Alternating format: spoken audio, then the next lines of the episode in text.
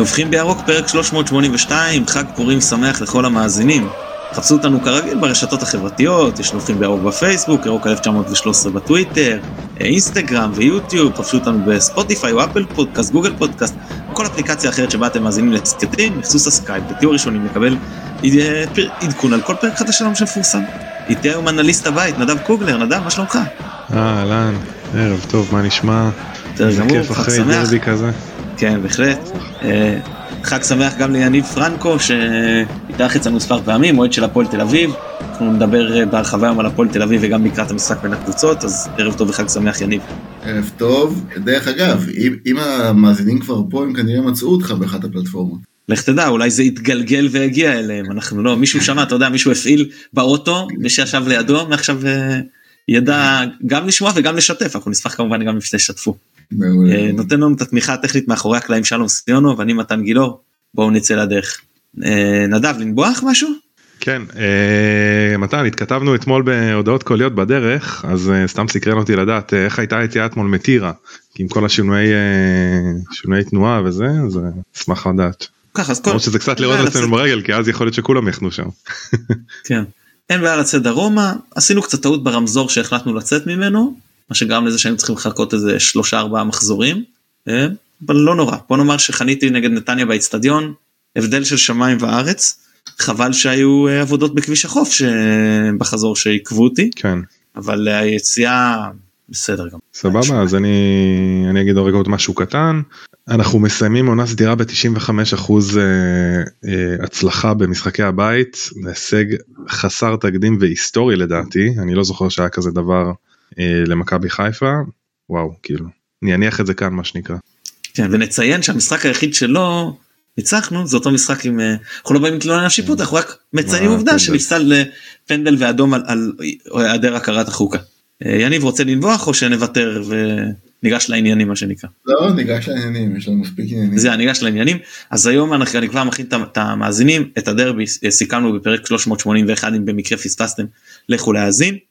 אנחנו נרחיב היום גם לגבי המשחק אבל קודם אנחנו נרחיב קצת לגבי הפועל תל אביב שאנחנו ניגע בשני נושאים מרכזיים לפני הראשון זה כל נושא שריפת המועדון והשני זה הבעלים החדשים האמריקאים. אה, אז אה, גם אוהדי הפועל תל אביב אה, מוזמנים להצטרף ולהאזין, אתם יכולים להביא את החברים שלכם, ואחרי זה כמובן גם להתכונן למשחק. אז יאללה בוא נדבר על החלק הראשון, שהוא החלק ה... נתחיל מה bad news מה שנקרא, מה שנקרא שרפו לכם את האשכרה, literally שרפו לכם את המועדון. ככה איך אתה, כן. מה התחושות? כן. לא, קודם כל זה היה יום, אחד הימים המשוגעים ביותר, אני חושב שהוא היה יום של באמת רכבת הרים. אה, צריך להגיד כמה דברים, קודם כל לא שרפו את מתחם האימונים, שרפו בעצם את כל מה שמפעיל וכל מה שהוא ההוויה של הפועל תל אביב, כי בוולפסון זה גם המשרדים, זה גם המחלקה הבוגרת מתאמנת, זה גם מחלקת הנוער, זה גם אנשים, הוותיקים, הפרויקט הקהילתי עם הפועל שווים, זה, זה באמת, זה הכל.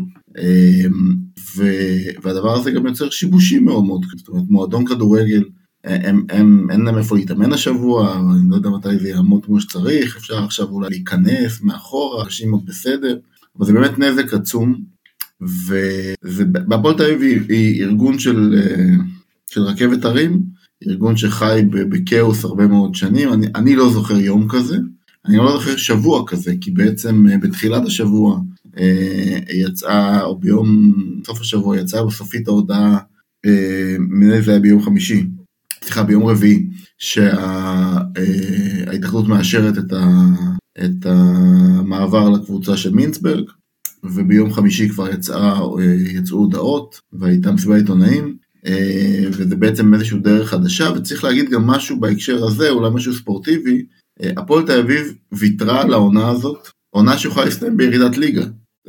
ויתרה על העונה הזאת, ויתרה בעצם כמעט, כמעט באופן מלא על חלון ינואר, למעט אולי אה, כמה החתמות, למרות שהיה צריך הרבה יותר, אה, והקפיאה את, את כל התוכניות, שמה את כל הביצים בסל של העסקה הזאתי, אה, עסקה שלא, המורכבות שלה היא לא כזאת מורכבות, כי היו עסקאות מורכבות יותר, אבל הדרך שבה האמריקאים עובדים והדרך שבה הניסנובים עובדים הם כל כך שונות, הדרכים האלה, שמצד אחד באה החברה ולקחה פירמת עורכי דין אמריקאית, הוסיפה פירמה כמו עמית פולק מטלון, הוסיפה פירמה כמו דלויט, אלה לא שמות שאנחנו מכירים בערוץ הספורט ביום יום, אנחנו מכירים את רועי רוזן שייצג את הפועל תל אביב, או את, את מי שהיה מפרק של בית"ר וכל מיני דברים כאלה, אנחנו לא מכירים את העוצמות הפיננסיות משפטיות האלה, הם עשו הכל הכל נכון, הם לאו דווקא מצאו שהפועל במצב מטורף, הם מצאו שהפועל במצב סביר, אפשר לקנות אותה, אבל הם לא, היא לא, היא לא במצב מטורף, זה לא שהארגון אה, אה, כל כך פשוט, והם עדיין החליטו שהם הולכים על זה, שבשבילנו זה די מדהים, אה, וזו עסקה מאוד מאוד מורכבת, אה, כי היא עסקה שבעצם, היא, היא, לא, היא לא רכישה, ברכישה העסק הוא נורא נורא פשוט, בא צד אחד, אומר אני רוצה למכור ב-2, 3, 4, 5 מיליון שקל, צד שני משלם, לוקח את הבעלות יום אחרי זה ומתחיל לרוץ, פה יש עסקה שהיא היא, היא יותר קרובה למיזוגים ורכישות, החלפת מניות, אה, הצד האמריקאי משקיע כסף במועדון כדי לקבל מניות, זה איזשהו אה, אה, מנגנון מאצ'ינג מול, הש, מול העסקה, מול ההשקעה הקודמת של הבעלים, ואז מתחיל איזשהו מנגנון דילול, וכל הדבר הזה קורה מהראשון ביוני כי האמריקאים רצו את השנה אותי להתארגן, הם כבר התחילו בהתארגנות, באמת יש משהו נורא נורא מורכב, אה, כשבמשך שלושה חודשים מדצמבר שהתחילה בדיקת הנאותות, דצמבר, ינואר, פברואר כבר מאחורינו, אה, אה, ניטלה מהניסנובים את היכולת לנהל את המועדון, כי בעצם התנאי של האמריקאים היה ששום החלטה שמתבצעת השנה לא משפיעה על שנה הבאה, ושום אה, אה, החלטה לא יכולה לייצר גירעון מהותי מעבר למה שנבדק בדיו דיליג'נס. זאת אומרת, אם בדיו דיליג'נס ההערכה הייתה שעד סוף שנה שכר השחקנים הוא סתם הוא 4 שקל, לניסנובים אין אפשרות להגדיל אותו לחמש. הם יכולים לשחרר ולהחתים, הם יכולים לעשות כל מיני תרגילים, או לבקש אישור של האמריקאים, אז זה היה מאוד מאוד מורכב, והיו יומיים שלושה של אושר, אה, ואז קמנו בבוקר ביום שני לדבר הזה, אני לא מאחל לאף אחד להרגיש את זה, אני לא מאחל לאף אחד להיות במקום הזה, זה, זה הרגיש כמו אירוע טרור, אמ, ואני חושב גם שאי אפשר גם לנתק את זה מהמינהלת, ראיתי שעכשיו באים בטענות כי ברק בכר לקח את הילד שלו לעמדת ראיונות, נכון? ראיתי את זה. אז, אז כן, אה, אוכלי, אמרו, אמרו שישקלו אם וכמה לקזז מהמענקים שיעברו להם. בסדר, אתם בעונה של 200 מיליון שקל הכנסות, אתם תעמדו בקנס, אבל, אבל המינהלת היא, היא לפעמים גוף מאוד מאוד מנותק. ואני, ואני אגיד רגע שנייה מה אני הייתי מצפה מהמינהלת ומההתאחדות. עכשיו, מאחר שאני קצת, אה, קצת מעורב בעניינים האלה, ולירן הוא, הוא בן אדם שאני בקשר איתו, אני ידעתי על זה כבר בחמש בבוקר, אני ידעתי בחמש בבוקר כי קמתי בחמש בבוקר לילדה שלי, אה, יש לי ילדה קטנה ואני עושה את הבקרים, והוואטסאפ היה כזה, תתקשר, אז התקשרתי, והוא הסביר לי מה קורה, ועכשיו אני רוצה שתבינו רגע שנייה את הסיטואציה. מתקשרים לבן אדם הביתה, במקרה הזה הוא מנכ"ל הפועל תל אביב, הוא בן אדם, הוא חי כמוני וכמוכם, הוא ישן במיטה שלו, אומר לו, תגיע דחוף, יש פה שריפה. הוא טס לאוטו, הוא טס למתחם, הוא מנסה לנהל אירוע עם מכבי אש ומשטרה ותקשורת ואוהדים וכל העולם, באמת. ובאיזשהו מצב, בשמונה-תשע בבוקר, מתחילים לדבר איתו מההתאחדות טלפונית ו... אה, ושואלים יש ציוד? אז היה ציוד הציוד לא נשחק ויש אוטובוס יש אוטובוס תגיעו למשחק אתם יכולים לשחק. שבאמת הכל הכל הכל בוער תרתי משמע והכל נורא נורא נורא אה, כאוטי והרגשה נוראית וכל הדברים האלה קורים במקביל. עכשיו אני הייתי מצפה שגם שינו וגם מנכ"ל המנהלת פשוט ייסעו לוולפסון ובוא נגיד את האמת זה תל אביב זה לא הם לא רחוקים משם. ייסעו לשם יעשו הערכת מצב ולא יתפסו מנכ"ל ב-8, 9, 10 בבוקר, שהוא באמת עבר לילה מה, מהגיהנום, ו, וכל מה שקרה, באמת הכל נורא אמוציונלי, הכל נורא נורא אה, סוער, היו שם אוהדים, היה שם משטרה, היה שם נציגי ביטוח, בסדר? כדי להבין רגע שנייה מה קורה. והכל גם צריך להיות נורא נורא משפטי, כי אסור להגיד מי אה, לדעתנו עשה את זה, צריך להגיד מי לדעתנו אולי עשה את זה. צריך לחכות לכל מיני החלטות של אה, מכבי האש, אם הייתה שם הצתה מכוונת או לא. כאילו לראות את הסרטון הזה של, שעלה ברשת עם הרחפן שמצלם את הכל, זה כאילו, באמת, במקרה הוא היה שם. אבל הכל הכל הכל לכאורה והכל הכל בבנייה. ואני יכול נורא נורא לכבד את זה, אבל אני יכול גם להיות בנעליים שלו ולהבין שמשהו פה, משהו פה היה נורא נורא נסער ונורא נורא רגיש, ואז כל הבוקר הלחץ הזה של כן לשחק או לא לשחק, וההחלטה של המנהלת שמשחקים בכל מקרה וצריך לנסוע לטדי, שזה טדי, אני רוצה שנייה להסביר, בטדי מספר הצופים המקסימלי שהגיע מאוהדי בית"ר השנה, אוהדי בית"ר, לא קהל אורח, אוהדי בית"ר, 16 אלף איש בדרבי הירושלמי. הגיעו 22 אלף ירושלמים אתה, אתה יודע שאתה הולך לגוב האריות, אתה יודע שהם בתקופה טובה, פה הם לא בתקופה טובה מקצועית. אתה יודע שאתה הולך לחטוף, ואתה מגיע לשם, והמשחק מתפתח בצורה הכי נבזית, אבל בסוף עם happy end, אבל ה happy end הזה לא, לא היה חייב להגיע. דרך אגב, ספורטיבית הוא לא היה אמור להגיע. אה, ואתה מוביל 1-0, ואז אה, ניקולסקו עושה את העבירה שבאמת אני לא מבין איך שופט ב VAR, ולא מבין אותה, ולא לא מוצא בכניס אדום, ואז קנצ'פולסקי עושה את העבירה מהצד שלו, וזה כנראה עבירה של אדום, אני יכול לקבל את זה. ואז אתה מרגיש, רגע, רגע, במקום שאני אהיה ב-11 שחקנים והם ב-10, ואני ב-1-0, אתה באמת, רגע, אנחנו בשוויון, אה, אנחנו בנחיתות מספרית, ופתאום השער הזה של אה, אספריה שהוא השער מדהים, ומהר מאוד ההתגרות הזאת עם התנועה של הקוף וכל הדבר הזה. ואתה יורד למחצית, אתה אומר, אני פה מפסיד, זה כאילו כולם רוצים שאני אפסיד, כולם נגדי, כולם פשוט נגדי. אה, וזה מצב צבירה ידוע בהפועל תל. והמחצית מתחילה, ועד דקה 70 הייתה צריכים לגמור את המשחק, בסדר? שצריך להבין, אתה בעשרה שחקנים, אנחנו עם שני בלמים בני 18-19 בהרכב, זו עונת בוגרים ראשונה שלהם, גם למקין וגם ישראלו. קרנצפולסקי הורחק, אה, זה לא קבוצה טובה מלכתחילה, זו קבוצה עם המון המון צעירים, בתוך הדבר הזה. אני לא מבין, אני באמת לא מבין איך הדבר הזה נגמר כמו שהוא נגמר, אבל בגול של השתיים אחת, ואז אחריו השלוש אחת, וגם הוא נפסל, ואז אחריו השלוש אחד האמיתי, שזה באמת היה גול שהוא שער מדהים, כאילו, תסתכלו שם על, על, על אייבנדר עושה משהו ש... בקרן, ליד הקרן. פשוט מדהים, ואליוס לוקח את דגני, אה, וזה דגני, כן? אה, אנחנו אוהבים את דגני, זה לא נגמר ברע כל כך, אבל יש עדיין את זה, ולוקח אותו לטיול, ועושה את השלוש אחד, וזה שוב פעם שחקן מהמגזר שעושה, הרפול תמיד מנצחת בטדים, שחקן מהמגזר, וגם תראו, אנחנו, אנחנו המון שנים לא ניצחנו אתכם, לא ניצחנו אתכם פעם אחת לשש שנים, ומכבי לא ניצחנו בכלל, ויש רצף נוראי כזה. אבל מול בית"ר כבר שלוש שנים לא הפסדנו, יש לנו רצף טוב שם.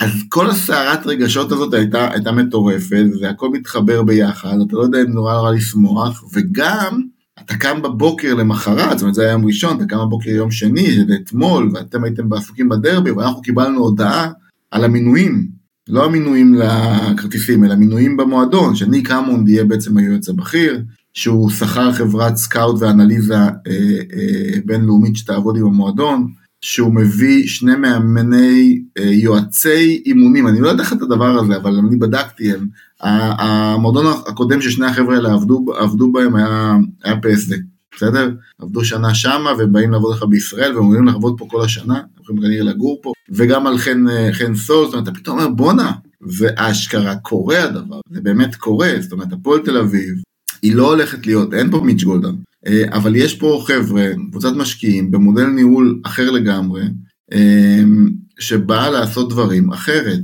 אה, ואם הפועל תל אביב בשנים האחרונות הייתה כולה חיה על תזרים, תזרים בעייתי, ומי שניהל את המועדון זה התזרים, התזרים השלילי, וכל שחקן טוב שהיה לנו נמכר, וגם לא בהרבה כסף בחלק מהמקומות, אז אולי אולי אולי הקיץ הזה יהיה קצת שונה, ואולי אולי הפועל תל אביב לא תשב ו- ותחשב חישובים מול ריינה ונס ציונה, אה, ועכשיו דרך אגב גם חדרה היא נקודה מתחתנו, אה, וקריית שמונה, אלא אולי אולי אולי אפשר יהיה להתחיל לחזור למקום שהפועל תל אביב היא אחת מהקבוצות הגדולות בליגה גם הישגית. זאת אומרת, לא רק פה. עכשיו, אנחנו, אני לא חושב שאנחנו נתקרב, ל, אי אפשר להתקרב היום ל-100-120 מיליון שקל שלכם, של מכבי תל אביב, וגם ל-60, 70, 80 של אלונה. אי אפשר להתקרב לזה, וגם, אה, אני חושב שזה שוויתרנו על חלון ינואר, אז אנחנו נגיע מאוד מאוד קצרים בכישרון לקיץ הזה, ואני לא, לא יודע מה אפשר יהיה לעשות אחד, אבל, אה, אבל זה באמת הרכבת הרים, ואני לא חושב שיש מועדונים שעברו את מה שאנחנו עברנו בעשור האחרון. אני מזכיר שהקרב הזה, הפועל תל אביב, מכבי חיפה, היה עשור קודם. היה בעצם אה, אה, מכבי נגדכם, או באר שבע נגדכם, או... זה הייתה הליגה. הליגה הייתה מכבי חיפה ומכבי הפועל תל אביב. אלה שני הנציגות שהולכות לאירופה, אלה שני הנציגות שלוקחות את הגביעים, אלה שני הנציגות שלוקחות את האלופות, ואם לא אלופות, כאילו כמות הפעמים שסיימנו אה, סגנים לכם היא, היא, היא ענקית, ובאמצע שני דאבלים שגם בשניהם הייתם סגנים שלנו, ואנחנו ב-2010 התנתקנו מהדבר, ב-2010, ב-2011, בסדר? עשר שנים, 11 שנה שאתה מתנתק בעצם מה, מהדבר הזה, אז אני לא יודע אם האמריקאים יחזירו אותנו, אבל אני חושב שבעצם שילמנו את מחיר הפירוק, החזרנו את חובנו לחברה, אמ, ו... ואני מקווה שזה באמת יהיה דרך חדשה, אז באמת ימים מאוד אמוציונליים בהפועל תל אביב, משחק הזה תקוע כמו עצם בגרון, היה עדיף להפסיד לכם לפני שמונה מחזורים ולפגוש עכשיו איזה, איזה הפועל חיפה שסיימה את הליגה, אבל אין מה לעשות, זה העולם. אה, בוא, תיארת את האירועים אבל בוא נדבר רגע על הרגש. איך אתה מרגיש? לא הסברת לנו בכל הדבר הזה, אתה, אתה קם בבוקר ומגלה ששרפו לך את המועדון, איך זה מרגיש?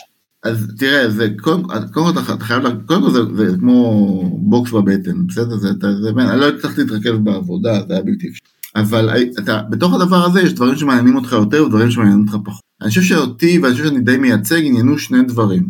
כי מאחר שהיה ברור שאף אחד לא נפגע בנפש, והיה ברור שיש ביטוח, והיה ברור שישפצו, אז, אז זה לא, לא קריטי. היו שני דברים שנורא נורא עניינו, זאת אומרת, אחד, זה ההיסטוריה של הפועל תל אביב, כל הגביעים, והצלחות ו- וזיכרונות שאותם אי אפשר יהיה לשחזר.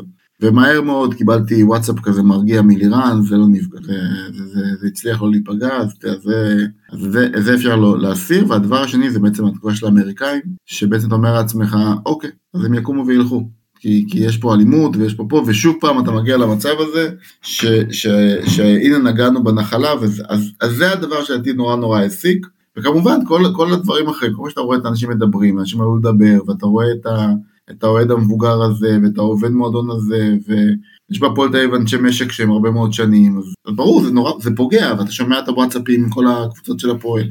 זה, זה, זה נורא, כן, אבל זה הכל הכל ביחד, אבל ברגע שאני הבנתי שהאמריקאים איתנו ושההיסטוריה לא נפגעה, אז ישפצו ויהיה בסדר. וכמובן, זה שביתר היה בערב, דרך אגב, אם, אם, אם זה היה נגמר בהפסד של 2-1, 3-1 לביתר, עם, עם מרמור ענק על, השופ, על השופטים, זה היה, זה היה אולי היום הקשה ביותר ב...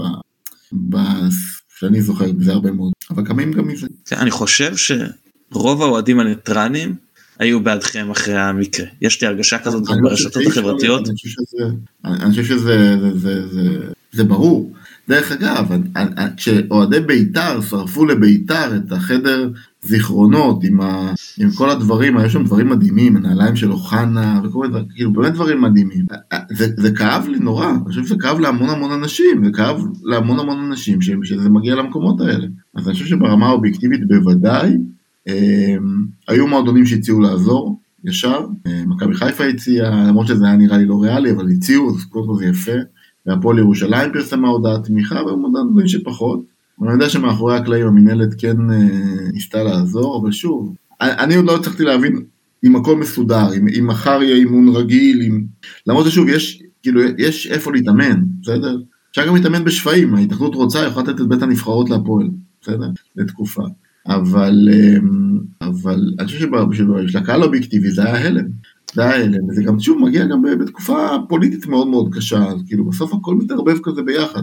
אבל, אה, אבל אני הרגשתי את זה מאוד חזק לתמיכה, ואני חושב שגם אוהדי בית"ר ברובם אה, הרגישו מאוד מאוד לא נעים ולא נוח עם הדבר הזה, ואני חושב שאי אפשר לחשוב אחרת על דבר כזה. אוקיי, okay, בוא, בוא נדבר על האמריקאים באמת, התחלת לגעת בזה, אני אשאל אותך ככה כמה שאלות לגבי זה. אם אתה מנסה היום לראות פחות או יותר, אתה חושב שהם יבואו לעשות משהו כמו ניהול תקציב שפוי הכנסות שנקרא cost פלוס או שנראה יותר בכיוון של יאמר כזה שבא זורק כמה שנים ואז עושה הערכת מצב. קודם כל אני חושב שצריך להקשיב למה שהם אומרים ולא להקשיב למה שרז זהבי אומר. אם הם יהיו פה חמש שנים או עשר שנים או חמש שנים אני לא יודע. אני באמת לא יודע אי אפשר להגיד אי אפשר לדעת. גם שניידר חשב שהוא בא להרבה שנים בא לשנה כיסה את החובות והלך הביתה. אז, אז את זה אי אפשר לדעת. הם, הם הם הבינו כמה דברים בתוך התהליך, זה אני יודע מתוך המועדון ומשיחות כאלה ואחרות עם מעגלים כאלה ואחרים, הם הבינו מהר מאוד שהמועדון הזה אה, אה, חייב, חייב תיקון. זאת אומרת, הפועל תל אביב היום לא יכולה לחיות על ההכנסות האורגניות שלה. היא לא יכולה. והיא עושה את זה, ובגלל שהיא עושה את זה היא נראית כך. היא חייבת שנה, שנתיים, שלוש, שההכנסות האורגניות שלה יקבלו הזרמת כסף. אה, אני לא רוצה להגיד משמעותית, כי זה לא יהיה בעשרות מיליונים, אבל הזרמת כסף, יציבות, שתוביל כנראה לשני דברים, זאת אומרת, בואו נדבר רגע שנייה במספרים, כמו שאני מכיר אותם מהתקשורת, הפועל תל אביב מכניסה בערך 30 מיליון שקל, היא צריכה תקציב של 42-43, אז כנראה שבגלל שיש רוח חדשה, והקהל יתמוך, ויחזרו אולי קצת ספונסרים, היא תעלה להכנסות אורגניות טיפה יותר גבוהות, ועדיין יצטרך מישהו להשלים את הדבר הזה. אבל מהמקום שלהם, אה, יש, יש, יש כרטיס אירופאי מספר 4 בליגה, בניגוד לשלושה, לשלוש האחרים הוא די, הוא די פתוח, אפשר להתחרות עליו. אם אתה, לא, אם אתה לא חייב למכור שחקנים ברגע שאלונה רוצה, ואתה יכול טיפה להחזיק אותם, אז אולי אפשר להוציא אותם במחירים טובים יותר החוצה. הניהול, ש, הניהול המקצועי שהיה פה מאוד מאוד חלש בשנים האחרונות בפועל תל אביב, כנראה אמור להשתפר, במיוחד בעולם הזרים. הפועל תל אביב לא פוגעת בזרים כבר הרבה מאוד שנים. אז, אז, אז, זה, זה, זה בעצם הרעיון, הרעיון פה הוא, הוא, הוא לא להעמיד עכשיו 70 מיליון שקל תקציב, הם לא יעמדו בזה וזה לא, לא המצב הנוכחי, אבל צריך לזכור כמה, יש פה, במועדון כמו הפועל תל אביב, יש פה vicious cycle מאוד מאוד ברור. אם אתה לא בונה קבוצה טובה, אתה לא מוכר מספיק מנויים, או לא מוכר אותם במחירים מספיק טובים, אתה לא מגיע לפלייאוף, אתה לא משחק משחקים גדולים, הקהל כועס עליך, נוצרים אירועים שבהם אתה מקבל רדיוסים ו- וסגירת קהל, ו- וזה מחולל מאוד מאוד גדול. אם הפועל תל אביב לא נמכרת השנה, אה, ניסנוב אה, אה, לא, לא יכול להחזיק את הקבוצה. הקהל לא היה קונה מנויים שנה הבאה, אה, הגירעון כבר היה גדול מדי, וגם לא בטוח שהיה הרבה מה למכור. עכשיו היו מוצאים מה למכור, היו מוכרים את ליוס בסכום כזה או אחר, ואושבולט וכל מיני כאלה, אבל זה לא פתרון, הפתרון הוא יציבות. והם מבינים את זה. אה, אני חייב להגיד, החבר'ה האלה קנו שנה שעברה 20% מפליימוט ארגייל, שזו קבוצה ליגה שלישית באנגליה. הם כרגע מקום שני, שמוביל לליגה שנייה, שזה מדהים, זה גם מענק כספי מאוד מאוד גדול, והם כנראה יודעים מה הם עושים. אה, דיוויד עצמו, שהוא מוביל שם את העסק הזה, זה בן אדם שהתפקיד האחרון שלו היה סגן נשיא מילווקי בקס ב-NBA, זה בן אדם שעבד בדטרויט פיסטון, זה בן אדם שעבד בבייסבול, הוא בא מ franchise אמריקאי, הוא מכיר ספורט, זה, זה, גם משהו שלא ראינו בארץ, כי ראינו עד היום שני מודלים, ראינו את, הפילנטרופ הגדול, אה, שלא משנה אם הוא ישראלי או אמריקאי, או ראינו את המודל הזה שאומר אני יודע לנהל כל כך טוב את המועדון, אני אנהל את זה מבסיס הכנסות, שזה טביב, אייל סגל, כל, כל החבר'ה האלה, ואתה יודע, יש כל מיני מודלים בתוך הדבר הזה. מודל כזה של חבורה שמגייסת הון דרך פותחת בעצם סוג של קרן השקעות יהודית לקבוצה, מגייסת הון, מספיק לעבור על השמות וכל האלה שצחקו, שיש שם שמות מטורפים, מטורפים ברשימה הזאת, שחקני אולסטאר רוקי קרח ועד אה, העורך דין שהוא פה וחקרו את הכדורגל הישראלי, אני אומר לך שהם מכירים את הפועל תל אביב יותר טוב מאיציק ניסנוב. הם מכירים את החוזה שיש להפועל תל אביב עם כל ספק שירות שהוא, הם, הם מחפשים פתרונות אה, לעשות דברים אחרת, מה המודל האופרטיבי הנכון לקבוצה כזאת. פורסם בתקשורת שבחור בשם אסף בן דוב מייעץ להם, אז, אז כנראה שהם הצליחו להגיע. אה, דובי שניידרמן אה, פורסם בתקשורת שאולי יצטרף כמישהו שיטפל בצד הקהילתי. אה, שמות באמת מעניינים, שמות באמת טובים, והם הגיעו לשמות האלה לא כי הם ישבו בזום וחיכו שדלות ישלחו להם אקסל וזה יסתיים, אלא כי הם עובדים, הם עובדים על העסקה הזאת תקופה ארוכה.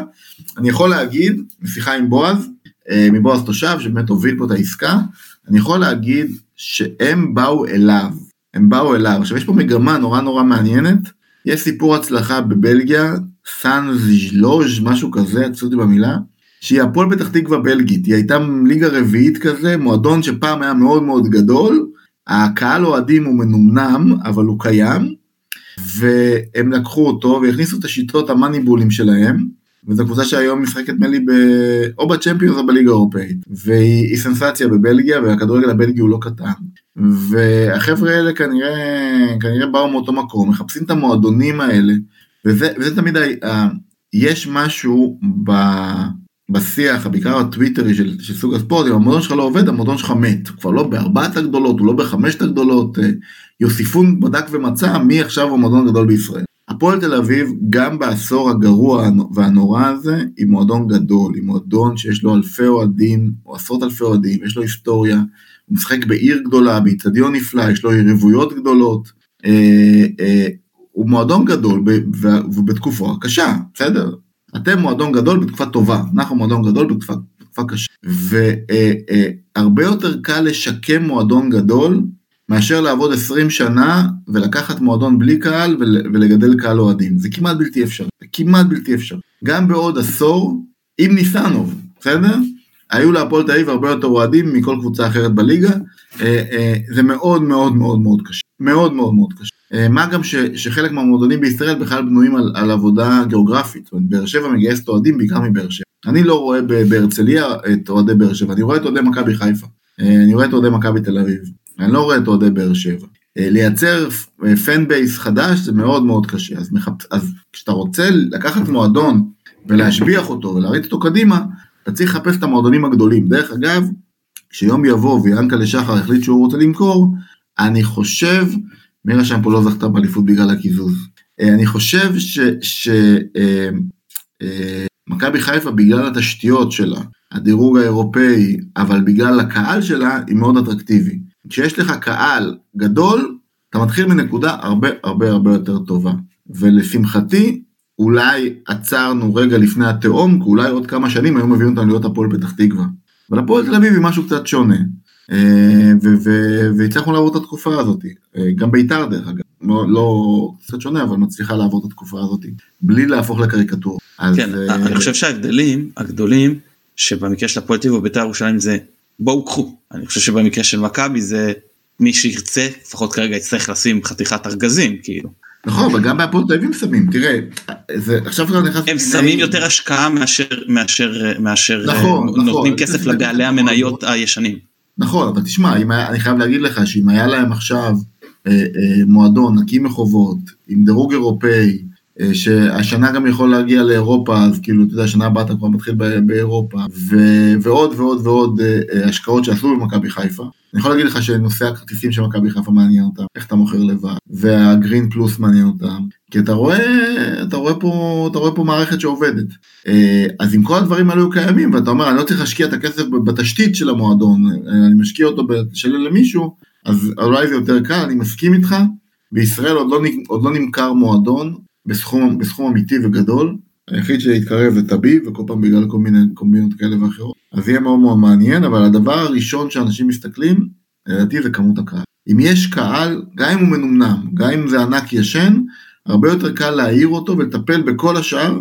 אפשר בקיץ אחד לבנות קצת טובה, אבל קהל אתה לא יכול לעשות בקיץ אחד ולא בעשור אחד, אם יש קהל אפשר להתחיל. וזה משהו שהכדורגל הישראלי קצת לא הבין, כי, כי אני מאוד מקווה שהפועל פתח תקווה יחזרו לליגת העל, כי יש להם את הקהל הזה וזה יכול לחזור, ואני מאוד מקווה ש, אה, שקבוצה עם בסיס קהל גדול במגזר הערבי תהיה, כי זה, כי זה, כי זה אמיתי, ו, אה, ואני לא בטוח שכל הקבוצות נישה האלה, אה, שחיות על ארבעה משחקים בשנה שבהם מארחות קבוצות חוץ ועל כספי הטלוויזיה והעירייה, אני לא בטוח שזה, שזה טוב לכדורגל הישראלי, ולא, ואני בטוח שלא. זה טוב שיש מכבי נתניה, וטוב שיש הפועל פתח תקווה, וטוב שיש הפועל תל אביב, וטוב שיש בית"ר ירושלים, אה, ו... וזה לא טוב שאתה, שהדרבי החיפאי נהיה בדיחה. זה, זה גם לא טוב לכם, זה לא טוב ש... בסדר, זה טוב לכם. לא, לא, אני אגיד לך שאצלנו יגידו שאנחנו מעדיפים להתארח במושבה אצל נס ציונה ולהביא עשרת אלפים אוהדים, מאשר להתארח במושבה אצל הפועל תל אביב ולהביא 1500 אוהדים. כן, אני, לא, כאילו, אני מבין את השיקול. אנחנו מביאים כמה שנותנים בגדול אז לנו זה אין בעיה פחות מפריע הקבוצות הזה אבל עם הקהל, הקטן ואני מסכים איתך שלכדורגל הישראלי זה פחות טוב אתה מסתכל לפעמים על הנתונים של המינהלת ואתה רואה חצי מהמשחקים פחות מאלף צופים אתה אומר יש פה משהו לא, לא עובד. זה, כאילו. זה בדיחה זה בדיחה זה בדיחה כי בסוף בסוף בסוף המוצר השלם, אני לא אוהב את המילה הזאת המוצר, בסוף הדרך של הדבר הזה ללגל כסף ביחד ולהביא אנשים טובים ולייצר עניין, בוא נגיד דבר כזה, אני לא רוצה שהליגה בכדורסל תהיה ליגת ווינר סל. וליגת ווינר סל לוקח לה הרבה מאוד שנים לחזור להיות ליגה תחרותית, ועשו שם המון המון דברים רגולטוריים, וקרו גם כמה ניסים ונבנו כמה מתקנים, כדי שתהיה טיפה יותר תחרותית, אבל היא עדיין מאוד מאוד לא תחרותית, והיא סגורה עם כל סיפור השריונים וכאלה.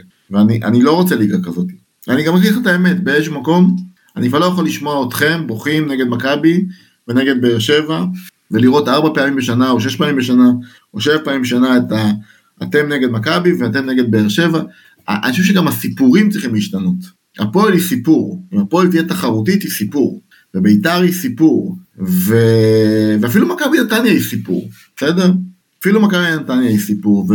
ו... ויש פה יותר מדי, העשור האחרון נכניס את הדבר הזה, אז אני מבין שאתם הייתם בשנים יותר, יותר קשות, אז אתם עדיין נהנים מה... אבל נגיד מכבי תל אביב זה כבר די, כמה אפשר, עשר שנים, תראה על מה הם בוכים. הפסידו, יגמרו עוד עונה במקום שלישי, כמות הניי והבכי וה... וה...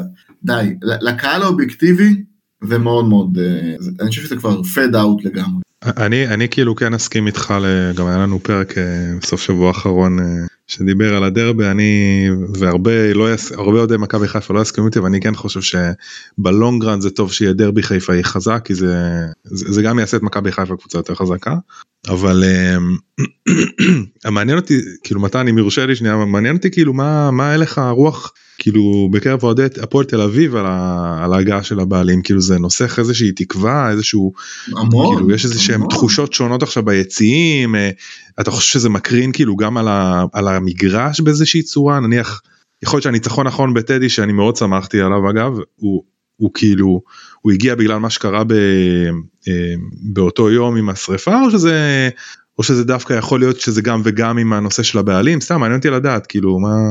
אני, אני אגיד לך את זה ככה, uh, העונה האחרונה הסתיימה שלמכבי נתניה יש 52 נקודות ולהפועל יש 50 נקודות, בסדר? מכבי נתניה סיימה את העונה ב vibe מדהים שהיא הולכת לעונה מטורפת, היא הולכת לאירופה ויש לה בעלים והם לא ימכרו שחקנים והכל היה הרמוני, הם מכרו, את המנו, הם שברו שיא מנויים של עצמם וכל זה. הפועל תל אביב הלכה לחרם, הלכה לחרם מנויים ולמחאה אה, שתודלקה בעיקר בהפסד של ה-5-0 בדרבי, ששם היה נקודת שבר מאוד מאוד גדולה, ואנשים אמרו די, אנחנו לא מסוגלים יותר, לא מסוגלים יותר עם הבינוניות הזאת, עם, עם הדבר, לא מסוגלים. ובסוף, רגע לפני התהום, אה, אה, אה, הוחלט על איזשהו מתווה עם האוהדים, והלכו למכירת מנויים, וקנו יפה, ופתחו עונה שהאווירה ביציעים היא אווירה לא טובה, היא אווירה רעילה. זאת אומרת, המחאה לא שחררה את זה, וגם אם מחר יהיה מתווה בין אה, אה, רוטמן ללפיד, זה לא יפתור את הבעיה. מה שהמחאה, כשמחאות משחררות דבר רע מאוד, קשה מאוד להחזיר את השד לבקבוק. והשנה הזאת היא שנה נוראית. העסקה לדעתי מסיימת את, את, את, את העידן הרעיל הזה, בסדר? אה, אה, ו, ולעסקה יש שני צדדים, יש אחד, הרוכש הוא, אחד, לא ניסנוב, זה כבר טוב, שתיים, הוא אמריקאי, הוא מדבר טוב, יש לו תוכניות, בוא ניתן לו צ'אנס, בסדר? עכשיו, אין דבר יותר נאיבי מאוהד כדורגל, התקווה היא תמיד אה, אה, אה, הדבר הכי חזק שיש. אנחנו מאוד מוטרדים מההישארות בליגה, מקווה שזה לא, לא, לא ניכנס לאיזושהי בעיה, אבל אם וכאשר הדבר הזה יוסר, ואפשר יהיה להתעסק בתקווה, אז הדבר נהדר. עכשיו תקווה, קיץ כזה, בוא נגיד מאי, יוני, יולי, אוגוסט, החתמות, כל מיני, אתה יודע, מה החולצה, מה זה, מי המאמן, כל הדברים האלה שיוצרים איזושהי תקווה, דבר שמאוד מאוד חסר בהפועל, כבר הרבה מאוד זמן, כי בדרך כלל הקיצים של הפועל זה מי נמכר, ואני מאוד מקווה שזה, אה, שזה יקרה. אני חושב שמה שקרה בטדי זה היה אימפקט של אה, שריפת וולפסון, ואני חושב שמה שיקרה ביום, מתי המשחק? ביום ראשון או ביום שני? ביום שני. שני. אז, אז, אז אני חושב שמה שיקרה זה איזשהו אה, תגובה להכל, למינסברג, למה שקרה מול בית"ר, להכל ביחד. יש איזשהו רצון של כולם לשחרר את הרעל החוצה, אני חושב שזה קורה as we speak. אה, אבל מצד שני 3-0 דקה עשירית יכול להיות, אה, יכול להיות קצת שונה. אז לך תדע איך, איך, זה, איך זה ייפתח. אבל... בוא שנייה שנייה לפני שמדברים לקראת המשחק ובאמת אני רוצה שנספיק גם לגעת בזה אבל רק שאלה אחרונה על כל הנושא של, של העסקה אם אפשר אני הערה קודם כל דיברת על הניהול תזרים אז באמת מעכשיו מתחילים לנהל תקציב כמו שהקבוצות עושות הקבוצות, הקבוצות הגדולות ולנהל תקציב זה הרבה יותר קל מאשר לנהל תזרים מה לעשות mm-hmm. זה, זה עסק קטן מנהל תזרים ועסק גדול מנהל תקציב זה אחד. שתיים זה מעניין אותי אין לנו פסק דין חלוט כן זה נראה הרבה יותר טוב והכל אבל הדברים שוופא עדיין בלי פסק דין חלוט אז בוא תן לנו ככה ממש אה. בשניים שלושה משפטים איפה הדברים עומדים. אוקיי. אה, תראו הסיפור בכעס הוא מאוד מאוד פשוט לדעתי והוא מאוד מאוד מורכב הוא פשוט בגלל שהוא מורכב. אה, הכעס הוא בעצם מוסד בוררות שבורר בין הפועל תל אביב לפיפ"א והוא יצטרך לתת החלטה חד חד משמעית שהוא מקנה לגוף כמו פיפ"א או וופא יתרון על חוק מדינה. הסיכוי שזה יקרה הוא בלתי אפשרי, זה כבר נמרח שש שנים, ולא מצליחים להגיע למצב הזה, וגם הסיפור הזה של טעות טכנית, בעיניי זה לא טעות טכנית, בעיניי זה דרך מסודרת של הכעס להגיד להם, אני לא נותן פה תקדים, כי אם אני אתן תקדים שחוק מדינה גובר על זה, אני מבטל בעצם הרבה מאוד דברים מהכוח של המוסד הזה, אבל אני נותן לכם הזדמנות לרדת מהעץ, לדעתי בסוף זה ייפול על ההתאחדות, אבל זה כבר נושא לפוד שלם. בכל מקרה, אם זה חוזר לכס, זה חוזר לעוד חמש-שש שנים של דיונים, שאחריהם, וזה כבר היה מוחלט פעם קודמת, אם הכס הולך נגד. נגד החוק, אז הולכים לבית דין הפדרלי בשוויץ, שהחוק שלו מאוד דומה לחוק הישראלי, ואם זה לא יוצא טוב, הולכים לבית המשפט המחוזי ואומרים איך יכול להיות שמגיע טריבונל, עם כל הכבוד להתאחדות הישראלית, טריבונל אה, אה, קטן מאוד, ו- ו- ודורש לא להכיר בהחלטות בית משפט מחוזי בישראל. אני לא רואה את הסיפור, הסיפור הזה. הסיפור הזה תמיד היה בהפועל תל אביב, גם תקופת ניסנוב, כבעיה שאפשר לשלוט בה.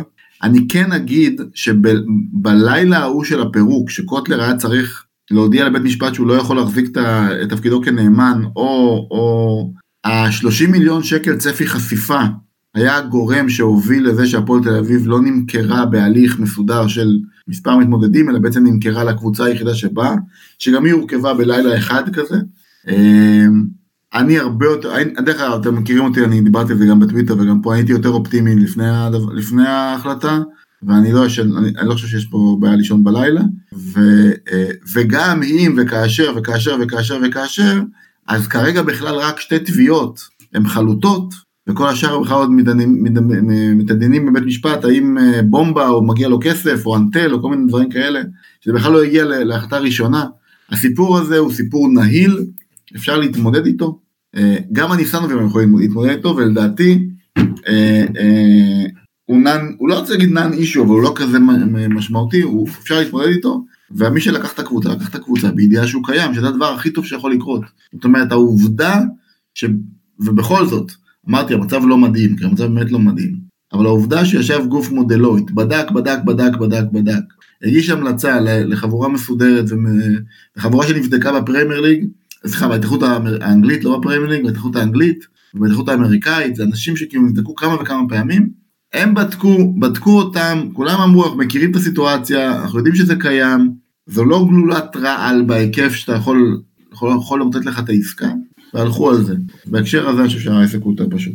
אוקיי, יאללה, מעכשיו שמנו את הכל בצד, נתנו 40 דקות מעניינות, עוברים לדבר כדורגל, רבע שעה, תעברו לדבר מה שנקרא קצב אחד וחצי, שנספיק את הכל, 10 דקות הפועל תל אביב, אחרי זה ניגע 5 דקות מכבי. פרנקו קצת על הפועל תל אביב במצבה הנוכחית, בהיבט אה, אה, מקצועי, כן השינויים שהיו בינואר, בוא תן לנו לפחות המרכזיים, ואיפה הדברים עומדים כרגע, רק ציין שבשלושת המשחקים האחרונים, אתם ואנחנו אותו דבר, 6 נקודות מתשע. סתם אנקדוקה, כן.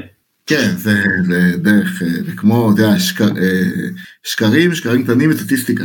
אה, אה, אנחנו עם 27 נקודות, אתם באים עם 52, 53, נכון? אז בוא. 59, אבל בסדר. אוקיי, אז אתם צברתם 2 ומשהו נקודות על כל נקודה שלה. שני שינויים מאוד מרכזיים שקרו, שלושה שינויים שקרו. אחד, הלך דראפיץ', הגיע סילבס. דראפיץ' אחראי לזה שהפסדנו בהפרשים גבוהים לכם ולבאר שבע. לא היינו מנצחים את המשחקים, זה היה נגמר ב-3-0, 3-1, אבל הוא אחראי בגלל שיטת המשחק שלו, אה, קצת מופקרת, כדורגל של לחץ גבוה, ללחוץ את מכבי גבוה אה, בסמי עופר, עם הסגל של הפועל תל אביב זה התאבדות, זה פשוט התאבדות, ולכן זה היה 4-0 דקה 30, זה כאילו היה לא פייר. אז דראפיץ' הלך והגיע סילבס, סילבס הגיע, הגיע ישר אחרי התבוסה לבאר שבע, 6-0, ומאז בשמונה משחקים ספג חמישה שערים. אז הוא, הוא, הוא מבין את הסיטואציה, הוא משחק הרבה יותר הגנתי, שלושה בלמים, אה, סוג של 5-3-2 כזה, מאוד מאוד אה, נוקשה.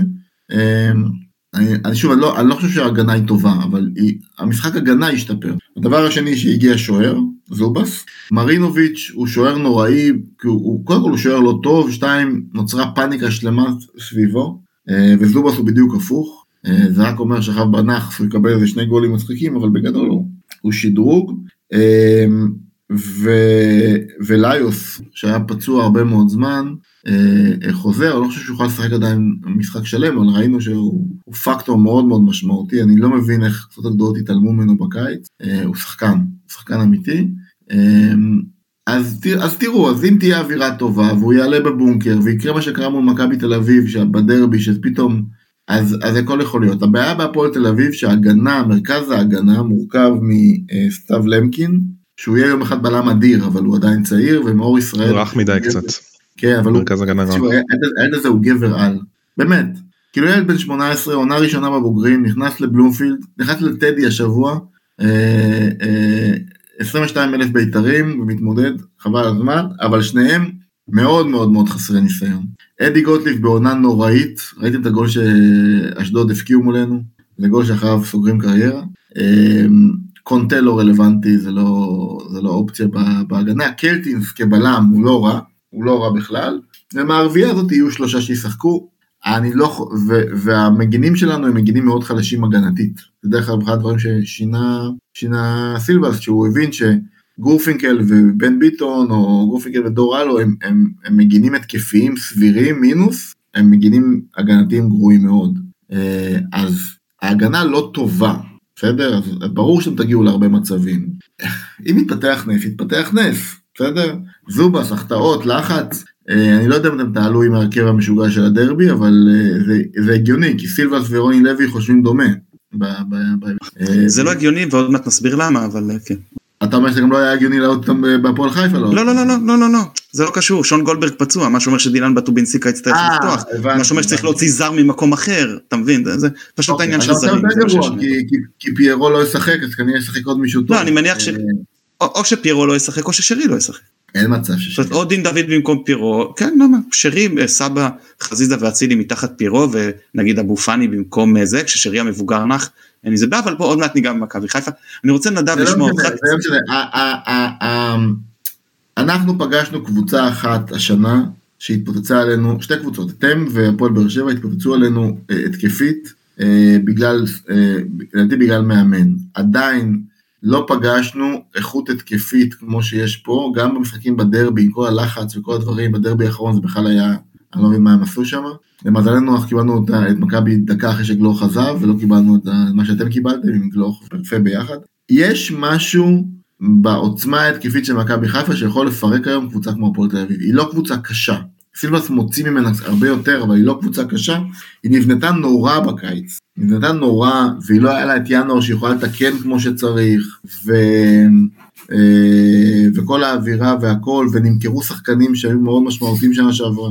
אז, אז יש פה באמת איזשהו פער מאוד גדול בין הקבוצה הכי התקפית שיכולה להיות לבין הקבוצה, אני, אני לא רואה את המצב הזה קורה, אבל תראו, היה, אתם עם רוני לוי פעם אחת גנבתם ניצחון דקה אחרונה, ופעמיים אחרות פירקתם בלי, בלי הפסקה, זה אותו רוני לוי, זה אותו סילבס בהקשר הזה. הוא יבוא לשים את האוטובוס, אני לא יודע אם זה יחזיק. ו... אבל אני כן חושב שאם זה, זה לא, לא תהיה התפרקות מטורפת, אז גם אם תובילו 2-0 דקה 60, אני עדיין חושב שאפשר יהיה לגנוב משהו. אה, אבל, אבל זה, זה לא משחק שבונים עליו. נדב, רוצה קצת אה, להרחיב לנו לפועל תל אביב? כן, אני חושב שבדברים העיקריים אה, פרנקו נגע, אני את המשחק נגד בית"ר ראיתי, לא, אני חושב שהוא קצת tricky לניתוח בגלל האדום, אבל אני... אני ראיתי כאילו קבוצה שבאמת עומדת טוב הגנתית אה, לא מושלם אבל שוב יש פה גם אלמנטים שבאמת אה, הוסיפו אולי קצת כאילו רעש כן אבל אה, או ערפלו בגלל ה, כל האירוע שקרה במתחם אימוני ושחקנים הגיעו עם יותר מוטיבציה ונתנו מעצמם אולי יותר. אבל uh, ראיתי קבוצה שעומדת טוב הגנתית uh, צריך להזכיר גם לא דיברנו על זה אבל uh, אליאם קנצפולסקי לא הולך לשחק וזה לדעתי זה עניין משמעותי כאילו על הקישור. לדעתי אני אגיד לך סליחה אם אני קוטע אותך כן. ב-40 דקות או כמה שהוא שיחק הוא לא נתן כלום באמצע הוא לא נתן לא- כלום הוא היה מצוין הוא היה מספר אחד לדעתי. מה? לדעתי הוא היה הכי טוב. לא- אה? קנצפולסקי הוא לא נתן כלום באמצע. הוא לא נתן לביתר ירושלים כלום זאת הכוונה הוא לא אוקיי. נתן הוא לא אפשר כלום זאת הכוונה שלו הוא לא אפשר כן, כלום הוא היה אה, חנק את האמצע. אני קצת חולק עליך אבל אה, אני אגיד דבר כזה, אני ראיתי את זה קורה עם רז שלמה, וראיתי את זה קורה עם, עם שי אליאס, וראיתי אה, את זה קורה לא מעט שחקנים בשנים האחרונות, אושר דוידה, אותו דבר. אליאם בשנה הבאה יהיה שחקן מעולה, הוא ייתן הרבה הרבה הרבה יותר. הוא, הוא, בשנה הראשונה בבוגרים היא מאוד מאוד קשה. זה גם שחקן שבקיץ היה ב, ב, ביורו, והוא חזר ולא חתם, לא עשה מחנה אימונים, הלך, עשה טירונות באמצע, זה לא כזה פה. מצד שני, אה, רומרטו, אליאם, זה, זה, זה עדיף, עדיף אליאם, אבל זה לא, לא, לא פער גדול, אני לא חושב שזה סיפור כזה גדול. אם, אם אייבנדר היה לא מגיע, סיפור הרבה הרבה יותר גדול. אם אושבולט לא מגיע, סיפור הרבה יותר גדול. אה, סטופר הגנתי 6, שמשחק כמו בלם בקישור. עכשיו שוב, אני אומר, אליאם בעוד שנה, שנתיים, יהיה פה top. באמת, יש לו את, את, את הכל, הוא יכול להיות מאוד מאוד משמעותי, ואני חושב שזה שהם מביאים גם מאמנים שיעבדו איתו, מאמני, אה, מאמנים אישיים כאלה, אני לא זוכר את אז, אז זה נראה לי מעולה, כי, כי זה בדיוק השחקנים שיכולים באמת להתפוצץ. והוא גם אוהד הפועל, ויש לו היסטוריה בתל אביב, וכל הדבר הזה, זה כאילו יש משהו... לא, רק כדי לסבר, רק כדי לסבר את האוזן, בקצת שהוא שיחק, לא בקצת שהוא שיחק, בזמן שהוא שיחק בטדי, הכי הרבה מאבקים במגרש ולא איבד אף כדור והיה מדויק כן. וחילץ ואני חושב כן. שהיה לו משחק טוב והוא לא אפשר לאמצע של בית"ר ירושלים כלום. היה לו הרבה משחקים כן. גרועים השנה. אה נכון הוא לא יציב הוא לא יציב וזה טבעי לגיל שלו בטדי אני חושב שהיה לו משחק טוב. גם בטדי השלישייה של אבוקסיס לא, לא הייתה טובה. נדב תשלים. אני, אני, אני רק אומר אני, אני חושב שהדבר שאני הייתי לוקח מטדי כאילו פולופולת לוי זה בעיקר אופי באמת כאילו זה משחק שבאמת נראה לי שאתם כאוהדי הפועל תל אביב אה, תכניסו לפנתיאון תזכרו הרבה זמן. תראה מתי מעבר לזה כאילו סילבס פתח סוג של 343 אה, משהו בין 343 ל-352 בטדי אבל באשדוד הוא שיחק 44 בבלומפילד מול אשדוד הוא שיחק 442 קווים אני קשה לי לדעת כאילו אני, אני לא מכיר מספיק טוב אולי כמו פרנקו את, את, את הקבוצה ואיך הוא יפתח אבל אני אה, אני כן מעריך שאולי יהיה פה יהיה פה שלושה בלמים בגלל גם ההיעדרות של של אליאם אז הוא אולי יחזק טיפה יותר את ההגנה. אה, זהו יש פה שחקנים כאילו אני אני כאילו ממה שראיתי מהמעט שראיתי על הפועל תל אביב באמת זה נראה שמרכז ההגנה קצת איטי או קצת רך. אה, וחסר ניסיון.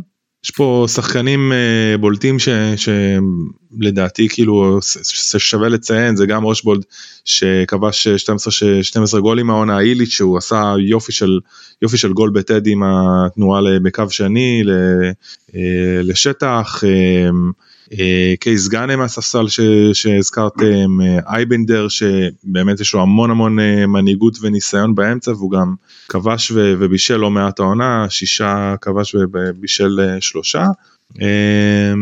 אני חושב שסילבס זה נראה מרגיש לפחות כאילו שהוא מגיע קצת להוציא את המקסימום ממה שיש לו הוא מאמן מאוד טקטיקן ומאוד מחושב אני אני חושב מתן ש... שאולי אה, בטח נדבר על זה עוד מעט אבל להבדיל אולי אה, ממשחקים אחרים ש... שאתה אומר לעצמך אוקיי בכר עושה all in ו... וכאילו יש פה איזשהו היגיון כי כי אתה יכול אה, טיפה זה סיכון מחושב כי אתה לא תקבל איזה שהן מתפרצות אה, אה, שיכולות להרוג לך את המשחק. פה אני חושב מקרה עם הפועל תל אביב זה לא אותו הדבר אני חושב שהפועל תל אביב כן יכולה לעקוץ אותנו הרבה יותר משמעותית במעברים מאשר נניח הפועל חיפה או בית"ר ירושלים למרות שבית"ר ירושלים היה כלים אה, די חזקים. אז כאילו אני לא לא נראה לי ש... וגם בגלל אה, שון לא נראה לי שיהיה פה איזשהו אה, סגנון כמו שהכרנו בשני המשחקים האחרונים בליגה. אוקיי okay, רק אז בואו ננסה רגע לצייר את ההרכב של הפועל תל אביב לפני שנעבור לדבר על מכבי. אז בעצם יש לנו את זובס נכון ביטון, למקין, ישראלוב, גוטליב. לא, לא, זה יהיה אה, ביטון, קלטינס, ישראלוב וגוטליב. אני חושב שלמקין יפתח. אוקיי. יכול להיות שלמקין יכול לפתוח בתור מגן ימני, אבל כן זה כנראה יהיה ביטון וגורפינקל כמובן. אוקיי, קישור? קישור זה יהיה רומרטו ואייבנדר. אה, איליץ', לא סליחה, בולבויביץ' כנראה יהיה השלישי.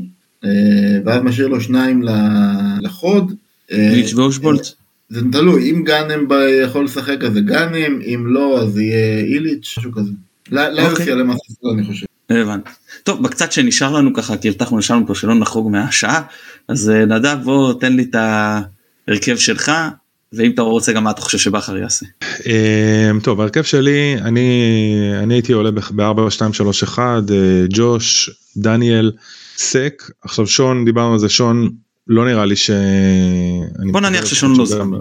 זהו שון לא, לא זמין אז תראה יש פה את האפשרות כאילו הטבעית היא לשחק עם דילן אה, ואז אתה צריך לוותר על זר אני הייתי מוותר על, אה, על שרי אה, נותן לו לנוח ואז ממשיך אם אני ממשיך רגע את ההרכב אז זה קורנו עלי ופאני סבא בעשר כאילו אצילי ימין חזיזה שמאל ופיירו יש עוד אפשרות שחשבתי עליה לא יודע כמה היא באמת ריאלית אבל אה, גוני יכול אולי לשחק כבלם. בוא, בוא נגיד ככה הבעיה העיקרית שלנו זה בלם שמאל אין לנו אף בלם שמאל שהיית אומר ש, שהוא יכול אה, לאייש את המאה, יש את רמי גרשון, אבל רמי גרשון בנוי למשחק מאוד מאוד ספציפי, נסוג, שיורים עלינו כדורים בכדורי גובה, ושם הוא יכול, יש לו יתרונות, אבל פה אני לא חושב שזה יהיה המקרה. רמי גרשון לא פותח בהפועל. כן, אה, אז כאילו זה משאיר, אה, זה, זה כמעט, אין לך שחקן עם רגל שמאל שיכול לפתוח כבלם היום, אולי גוני, אולי אולי רז מאיר כבלם שמאל אבל גם קשה לי להאמין ש... לכן אני חושב שזה מה אני חושב שגם בכר יעשה אני מניח שהוא יוותר אולי על אולי על שרי ו... או שאפשר אולי לשחק שלושה בלמים פה אבל באמת זה זה נראה לי הכיוון ש... שאני הייתי הולך עליו. טוב אז אני איתך 11 מ-11 מה שנקרא אמ, יש כן את האפשרות אם דמרת גוני אז אולי במקום פאני פחות בשביל המשחק הזה כי הקישור של הפועל תל אביב בחילה פרנקו הוא לא כזה מאיים יותר אולי בשביל להכין אותם ביחד לבית העליון. ששם אני חושב שיהיה הרבה יותר מקום בעיקר נגד באר שבע מכבי תל אביב ואולי גם מכבי נתניה שיהיה כן סיבה לפתוח עם עלי וגוני. במשחק הזה אני חושב שזה יהיה פחות יעיל שני שחקנים שהם פחות uh, תורמים להתקפה ויותר עוסקים uh, פן הגנתי אז אני מעדיף את עלי ופאני אבל מבחינתי גם ציוות של uh, עלי וגוני הוא טוב. Uh, זהו אז אני מניח שבאמת בכר יעשה או את זה או uh, שהוא יוותר על פירו ויעלה עם דין דוד במקום כדי כן לפתוח עם שרי אבל אני חושב שזה כאילו ייקח את ההזדמנות כן לתת לשרי אה, לנוח גם שרי טיפה בכושר פחות טוב ופיירו דווקא כן חוזר לעצמו כן נראה יותר טוב במשחקים האחרונים ההתקפה נראית איתו יותר טוב דיברתי על זה בפרק סיכום של הדרבי לכן אני חושב שזה מה שיהיה אני רק אתן אה, דבר אחד לפרנקו. אני חשבתי שהמשחק שלכם היה משוגע כי בעטתם ארבע בעיטות לשער שלוש למסגרת לשערים צפויים של אה, קצת פחות מאחד 0.99 וכבשתם מזה שלושה שערים. אז אצילי עשה את זה בשלוש בעיטות לשער, שלושתן למסגרת, עם, עם אה, שערי צפויים של 0.73 וגם שם שלוש, אז אה, סתם אה, אנקדוטה איך הוא הצליח את הדבר. לא, אבל זה בדיוק הסיפור של המשחק הזה, זאת אומרת יש לך פה לפחות שלושה שחקנים, אם לא ארבעה, נגיד גם חזיזה וגם שרי, שיכולים לעשות גולים באמת מכלום, באמת מפעולות אישיות, שבפועל אין, אין אחד כזה. אין אחד כזה. אין אחד כזה שיכול להרים רגל מ-20 מטר וידפוק כדור ברשת. אין, זה לא קיים. מצד וזה... שני מצד שני מכבי חיפה והמעברים זה נושא קצת אה, זה אחד מהנקודות תורפה ודווקא יש פה את אושבולט יש פה שחקנים יש את אייבינדר שיודע. לא תראה בגלל שיצאתם לריינה אז הכל אפשרי אבל בגדול הפערי רמות הם כל כך גדולים ואני. חושב באמת שהפועל יכולה להתמודד עם קבוצה אה, טובה יותר ממנה אבל קשה לה מאוד להתמודד עם קבוצה שהיא קיצונית יותר ממנה בנושא ההתקפה. אני מסכים שההגנה שלכם, לאור החוסרים, יכולה לחטוף אחד, זה אפילו שתיים. אני, אני חושב שהפער הקיצוני הוא בין ההגנה, שאינדיבידואלית היא מורכבת מ... או ילדים או שחקנים שלא מתאימים לתפקידם, פשוט קיבצו חמישה כאלה ושמו אותם ביחד אה, להתקפה שהיא באמת משנה. אז אם אצילי מגיע כמו שהוא הגיע בדרבי, וזה באמת חבל, כאילו זה יהיה לו קל, זה לא יהיה לו קשה. אה, אבל בסדר, בוא נראה, יום שני, נראה, ו... גם נורא נורא תלוי, דרך אגב לא דיברנו על זה, אבל נורא נורא תלוי התוצאות של באר שבע ומכבי. מכבי תל אביב, מכבי תל גג יכולים, גג, אה, לא גג, הם יצמצמו כי הפועל חיפה, אבל הם יצמצמו לחמש נקודות, זה אה, לא מאוד מלחיץ, כמובן שזה משקל, אבל זה, באר שבע יכולים לצמצם לנקודה, שזה, והם יצמצמו כי קריית שמונה לא טובה בעיקר בחוץ, שזה כבר אה, אה, באמת אה, דבר יותר מלחיץ ויותר משפיע. לא, אה, מול מי באר שבע? קריית שמונה בבית, הם ינצחו את זה. זה לא, אם היה בקריית שמונה הייתי אומר שיש סיכוי, אבל קריית שמונה בבית כן, זה כן, לא, אה, לא. אולי תיקו. אני חייב להגיד לך משהו על, על, על מכבי תל אביב, אה, לדעתי מתהווה שם סבוטאז' מאמן. אה, אני לא בטוח, זה, זה גם קרה גם בסיפור של, של בני לם, שפתאום ניצח 4-2, אבל זה היה כי הם רצו שואן לוואן ילך. יש מצב שזה, שזה מתחרבש שם, ואז אתה עולה למשחק וכאילו אתם... השאלה היא נגד מי הסבוטאז' אם זה נגד ברק יצחקי או שזה נגד המאמן. מאמן, לדעתי זה מאמן. כי מאמן בקושי כמה זמן הוא נמצא שם כאילו כבר סבוטאז'. לא עזוב נו הם גם הגיעו שני משחקים לפני הם ניצחו וזה אל לא הייתי ממהר להגיד את זה פייבוריטים בצורה מאוד משמעותית לגביע. בוא ניתן הימור אני לא חושב שמגיעים למשחק הזה שבאר שבע ומכבי ניצחו שניהם בסדר אני מהמר שאחת מהם משמיטה נקודות אה? זה ההימור שלי. נחכה ונראה. אה, שאלה אחרונה אחרונה ואז אנחנו מסיימים פה כי באמת חרגנו כבר מהשעה שהבטחנו לשנו. נתתם לנו כאילו חיסלנו מן הסתם קל את uh, כל 11 10, 10 עד 13 יש סיכוי שנקבל גם חלק משמונה או שזה לא על הפרק. Uh, אני חושב שזה שיש סיכוי אם קצב המכירה לא יהיה טוב, אני חושב שכרגע בסיטואציה, זה לא דרבי וגם המצב הכלכלי הוא כזה, אני חושב שיש סיכוי. אה, פשוט צריך לתווך את זה נכון, כנראה ייפתח ברגע האחרון. אני חושב שגם בדרבי האחרון בסוף אנשים קונים ועוברים, ואני חושב שזה עדיף. אני הייתי פותח, אני בדברים, שעה שעברה דרך אגב לא פתחנו את שמונה, זה היה טעות כלכלית. דקה אחרי התחילה המחאה, אף לא ספרת חצי מיליון שקל. הגישה שלי לפתוח לכולם כל הזמן, קבוצה לא מסוגלת למלא את העצים שלה, תפתח עצים האחרים, תרוויח כסף, ותבנה קבוצה טובה יותר בכסף. אני לא, לא דעת רוב פה, אז... כן, כאוהדים שלנו, כאוהדים שלנו בנרות ממש ממש מחפשים כרטיסים למשחק הזה, מקווה. ימצאו, ימצאו, אני חושב ש... בוא, את האמת, גם לקנות מלאן זה שמונה, זה לא כזה. לא, כנראה שזה מה שיעשו, שתראה שם הרבה שחור אפור כזה צמוד ל... כן, בדיוק, אני לא... אני חושב שנעבור את ה-20 אלף איש. אני גם מאמין. פרנקו, וואו, היה ממש ממש מרתק, המון תודה.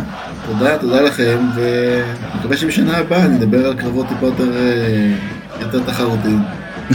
בשמחה. נדב, המון תודה, אמנם היית מופק הפרק הזה, אבל אנחנו לא נסלח לך, ובפרק הבא אתה תדבר לנו יותר. האזנתי בקשב, תודה רבה. תודה רבה, שיהיה טוב. רגע, שלום נודה לשלום ציונוב שנותן לנו את התמיכה הטכנית מאחורי הקלעים. אני מתן גילאור, חג שמח וניפגש בבלומפילד, ביי ביי. ביי ביי.